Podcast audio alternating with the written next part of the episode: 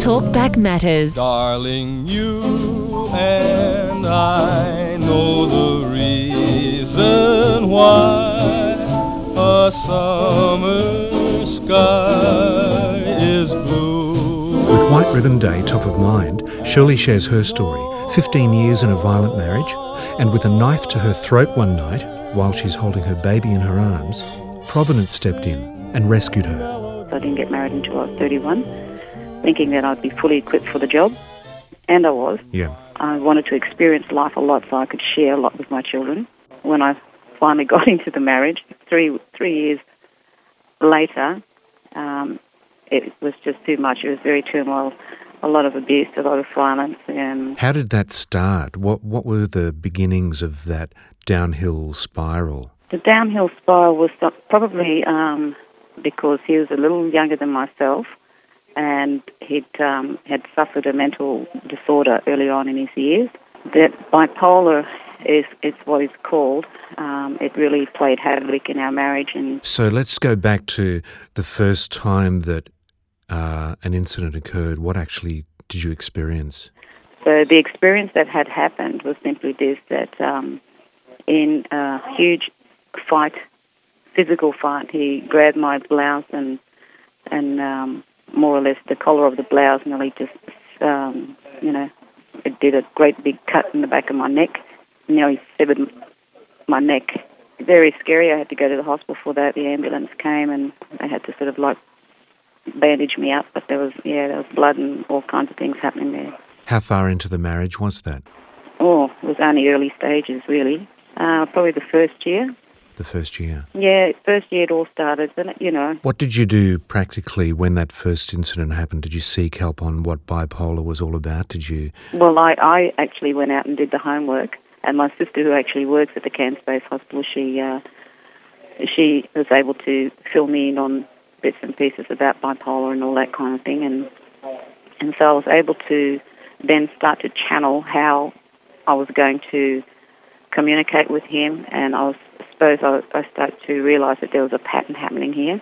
When he goes on a high and a low, that's the bipolar thing. Yeah. The thing is that um, bipolar also, you know, with that came gambling and the adultery and all that kind of stuff. You didn't see the signs of this before you got married? No, I didn't see the signs of. I thought it was just, you know, just a, a one-off fight, Yeah, right. basically, you know, and I didn't think that it was going to continue. Well, then not long after that, I fell pregnant, and I just went, okay, now I'm in. I'm really in for the long haul. So the, the first incident happened before you were married? Yeah, Oh, so it was one year into the relationship? yeah, yeah. Okay, and so you, you made a commitment to get married. Yes, I made a commitment to. Um, well, I made the commitment in my heart that if when I get married, that was it. Yes. For better for worse, till death do us part, and started arguing and carrying on, and, and I just wouldn't argue with him. I just thought, no, I'm done with arguing, and I would be the silent one. I was always the silent one. Yeah. Knew how to pacify him, but this night it was just it just went horribly wrong, and both my myself and my daughter were in the kitchen, and he had the blade right up on my throat, and He grabbed a knife, did he? yeah, he had the blade right up, right up underneath my my chin, Wow. and I could feel it pointing, actually pointing into my throat. And I said, "Well," and I just said a little prayer. I said, "Father, this is my time to go. I repent of every sin that I've committed, knowingly and unknowingly, and um, so let it be, Lord." And then uh, the most amazing thing happened. All of a sudden, I just see um, him being pushed back by a mighty force I know, pushed back into the counter, and then the knife fell on the ground. That's when I was able to kick it away. Really? Yeah, so I know that the angel of the Lord surrounds me. Who pushed him? I believe it was one of the Lord's angels. Wow, that's amazing. I've experienced a lot of spiritual, you know, like God's intervention by his angels, you know. He was quite blown away. You know, he's thinking that I did it, but I had a baby in my hand and I was over the sink and how could I possibly have pushed him? I, Yeah. It was everything was dark. The lights off, everything. I could see through the window the moon was shining and I could see, you know, the flickering of the, the knife.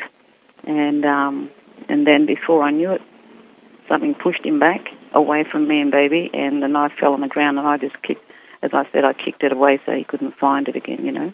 Wow. Yeah, totally mind blowing. I know if it wasn't for my grandparents who prayed for me and wanted to keep me and raise me up as a woman of God back then, I believe that, you know, it's got something to do, something there.